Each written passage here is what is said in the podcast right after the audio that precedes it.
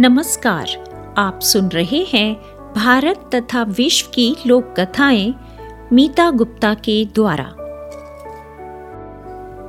मेरे प्यारे साथियों, आज हम सुनेंगे उड़ीसा की एक और लोक कथा जो चिल्ड्रंस बुक ट्रस्ट के द्वारा प्रकाशित पुस्तक उड़ीसा की लोक कथाएं से ली गई है, जिसके लेखक हैं रामेंद्र कुमार। तो आइए मीता गुप्ता की आवाज में कहानी सुनते हैं, जिसका नाम है पक्के मित्र।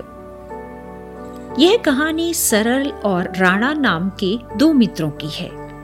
सरल एक सीधा साधा और ईमानदार व्यक्ति था, जबकि राणा धूर्त और धोखेबाज था।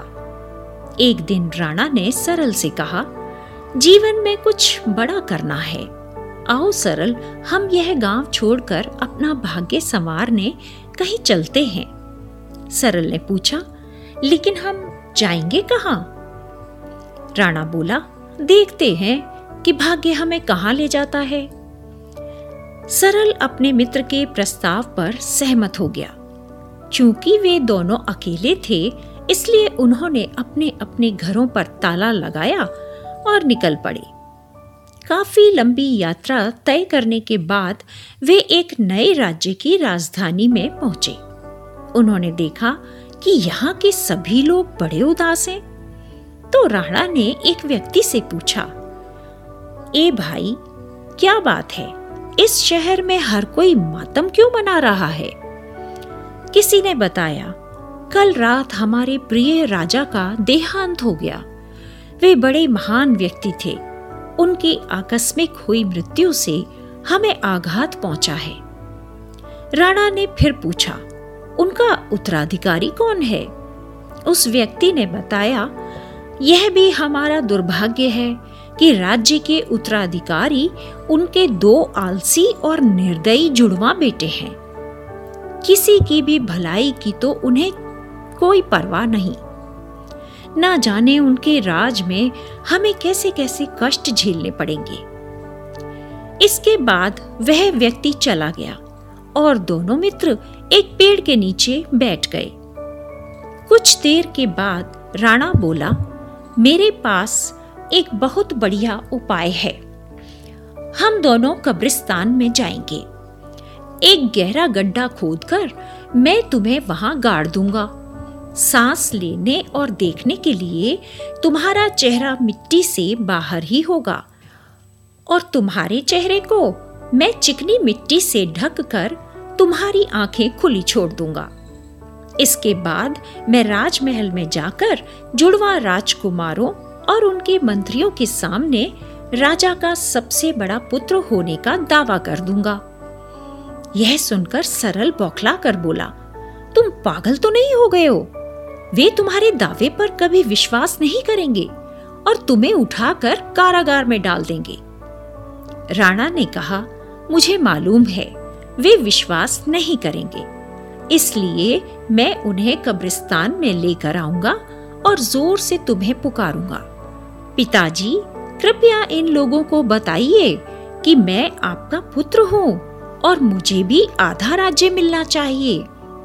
फिर तुम उन्हें बताना, हाँ, मेरा सबसे बड़ा बेटा बचपन में ही कहीं खो गया था।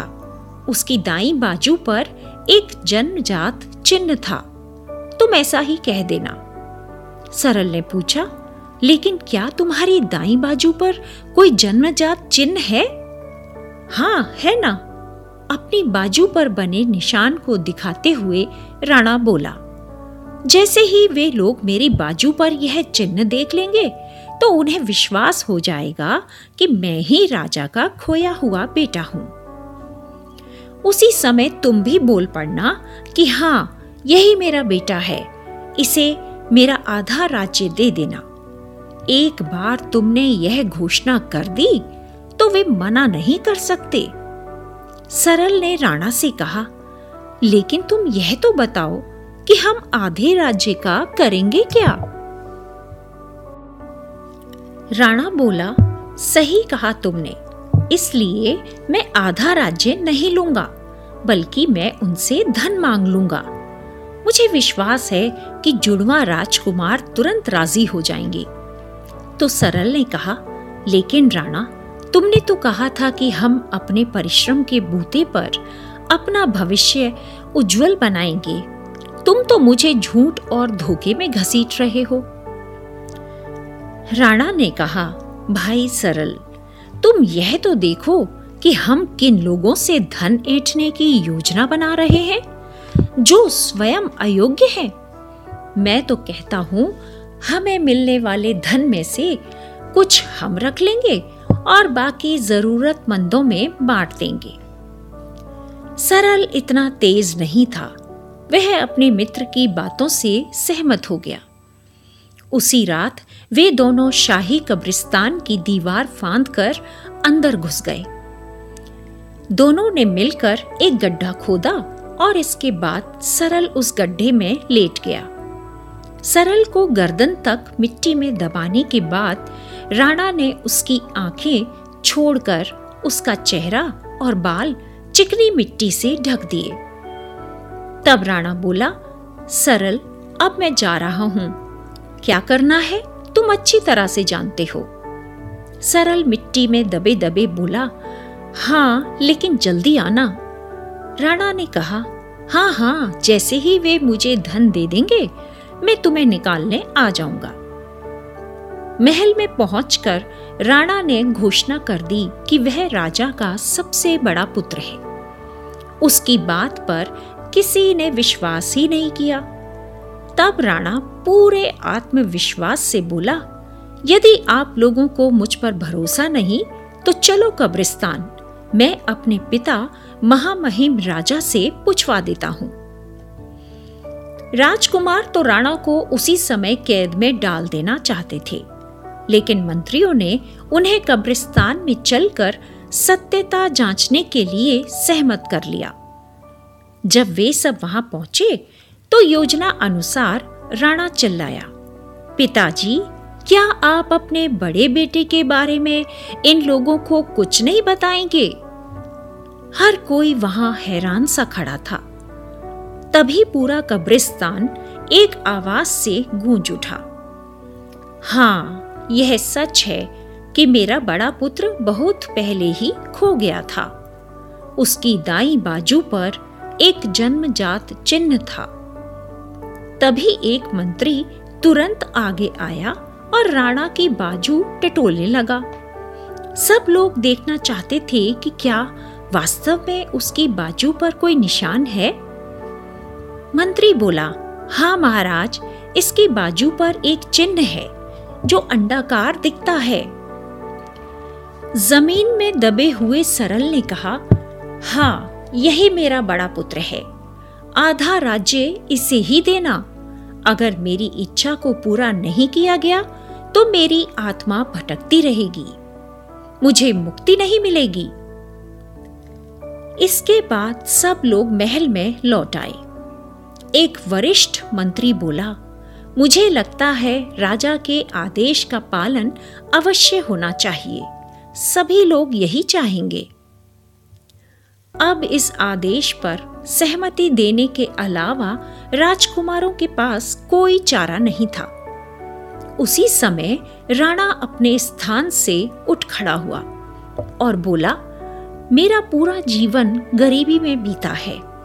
मैं ना ही तो सम्राट बनना चाहता हूँ और ना ही शक्तिशाली।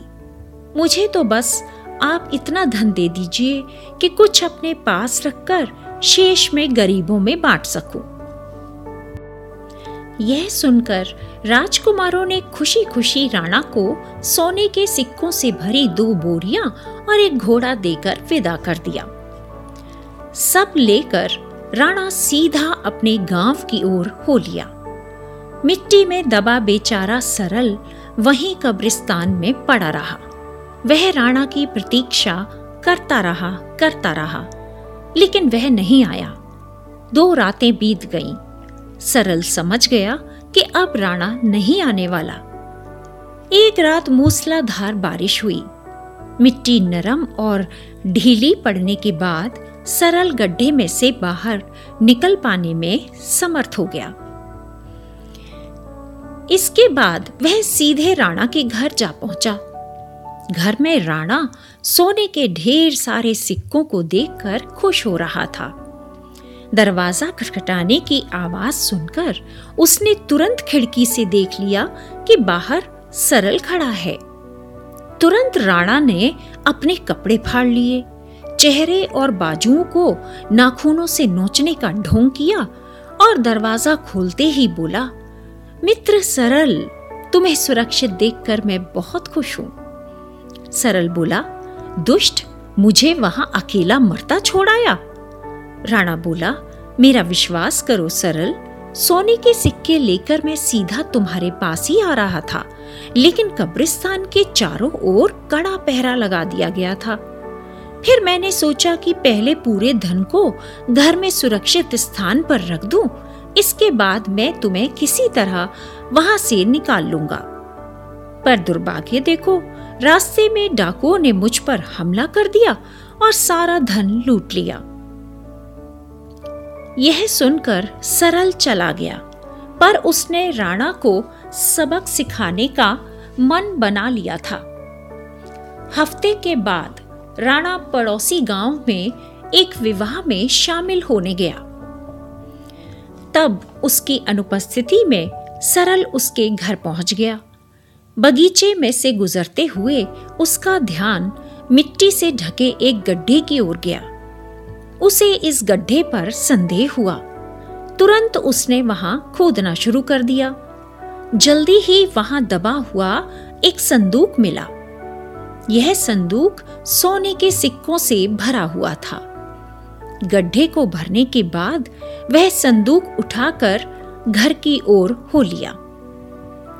सरल गांव के प्रधान के पास पहुंचा और बोला, प्रधान जी, मेरा मित्र राणा और मैं पड़ोसी देश की यात्रा पर गए थे। अपनी बुद्धिमता से उसने एक पुरस्कार जीत लिया। उस धन को वह निर्धनों में बांटना चाहता है। प्रधान जी बोले, अच्छा विचार है, पर धर्म के इस काम में राणा आगे क्यों नहीं आता? सरल ने कहा, वह बहुत संकोची है, वह कोई श्रेय नहीं लेना चाहता, इसलिए उसने मुझे आपके पास भेजा है। प्रधान बोला, हम मिलकर उसका साथ देंगे, लेकिन वह धन है कहाँ? सरल ने बताया, मेरे घर पर सुरक्षित है, कल मैं उसे यहीं ले आऊंगा। अगले दिन सोने के सिक्कों को गरीबों में बांटकर पूरा संदूक खाली कर दिया गया। सरल ने प्रधान को बताया, राणा कल सुबह लौट आएगा। मैं सोचता हूँ उसके सम्मान में एक कार्यक्रम आयोजित किया जाना चाहिए। इसके बाद सरल ने प्रधान को अपनी बात कह सुनाई। अगले दिन राणा घर के दरवाजे पर पहुंचा ही था कि एक आदमी आया और बोला कि पंचों ने एक जरूरी बैठक बुलाई है और इसमें भाग लेने के लिए प्रधान जी ने आपको अभी बुलवाया है। राणा तुरंत सामुदायिक भवन पहुंच गया। जैसे ही उसने अंदर प्रवेश किया, भीड़ और प्रधान के साथ साथ कई बुजुर्गों ने खड़े होकर तालियां बजानी शुरू कर दी। कुछ देर के बाद तालियों की गड़गड़ाहट थमी। क्या है यह सब? हैरान राणा बोला। प्रधान ने कहा, राणा भाई, भोले मत बनो, हमें सच मालूम हो चुका है। यह सुनकर राणा कांप उठा और बोला, सच? कौन सा सच? उसके चेहरे का रंग उड़ गया। प्रधान जी खुशी से बोले, हाँ हाँ, तुम्हारा सच। नेक काम करना चाहते हो, लेकिन सामने नहीं आना चाहते। वह तो सरल ने हमें बताया कि कैसे अपनी बुद्धिमता का प्रयोग कर तुमने इतना धन जीता और कितनी उदारता के साथ तुमने इस सारे धन को निर्धनों में बांट देने की इच्छा प्रकट की। यह बताते हुए मुझे अपार हर्ष हो रहा है कि हमने तुम्हारी वह इच्छा पूरी कर दी है। यह सुनकर राणा सन्न रह गया। उसकी आंखें सरल को घूरने लगी। वह गुस्से से लाल हो उठा। लेकिन सरल शांतिपूर्वक मुस्कुरा रहा था। प्रधान ने फिर कहा, कोई भी सम्मान तुम्हारी इस उदारता की बराबरी नहीं कर सकता। फिर भी पूरे गांव की ओर से मैं यह घोषणा करता हूँ कि तुम गांव की पंचायत के आजीवन सम्मानित सदस्य नियुक्त किए जाते हो। जैसे ही राणा सामुदायिक भवन से बाहर निकला, वह अपने घर की ओर दौड़ पड़ा। उसने बगीचे में उसी गड्ढे को हाथों से खोदना शुरू कर दिया। वह जानता था कि गड्ढे में कुछ नहीं बचा है, लेकिन वह फिर भी खोदता चला गया। आखिर उसे इस गड्ढे में एक छोटा सा बक्सा मिला, जिसमें कागज का एक टुकड़ा रखा था और उस पर लिखा था, एक विश्वसनीय मित्र ही संसार का सबसे बड़ा खजाना होता है। यह पढ़कर निराश होकर राणा वहीं बैठ गया और गहरी सोच में डूब गया। इसके बाद वह धीरे धीरे चलता हुआ उसी घर में पहुंचा जहां उसने अपने खुशहाल जीवन के कई दिन बिताए थे। यह सरल का घर था। वहां पहुंचकर राणा ने सरल से कहा, मुझे माफ कर दो मेरे दोस्त, वो सिक्के मैंने भले ही खो दिए हों, लेकिन एक सत्य आज मैंने जरूर जान लिया है कि धन तो आता जाता रहेगा, पर एक सच्चा दोस्त हमेशा साथ रहता है। इसके साथ ही दोनों मित्रों ने एक दूसरे को गले से लगा लिया।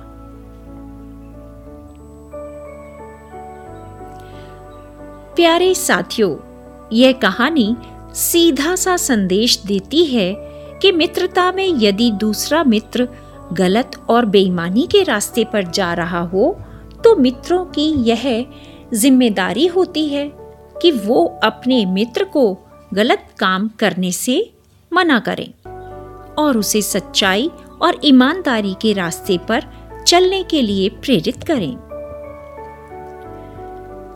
अभी आप सुन रहे थे उड़ीसा की लोक कथा पक्के मित्र, जिसे चिल्ड्रंस बुक ट्रस्ट की प्रकाशित पुस्तक उड़ीसा की लोक कथाएं से लिया गया था। अगर आपको ये लोक कथा पसंद आई हो तो इसे सब्सक्राइब, लाइक और शेयर ज़रूर करें और मेरा पॉडकास्ट फॉलो ज़रूर करें, ताकि मैं आपके लिए अच्छी से अच्छी लोक कथाएं लाती रहूं। धन्यवाद।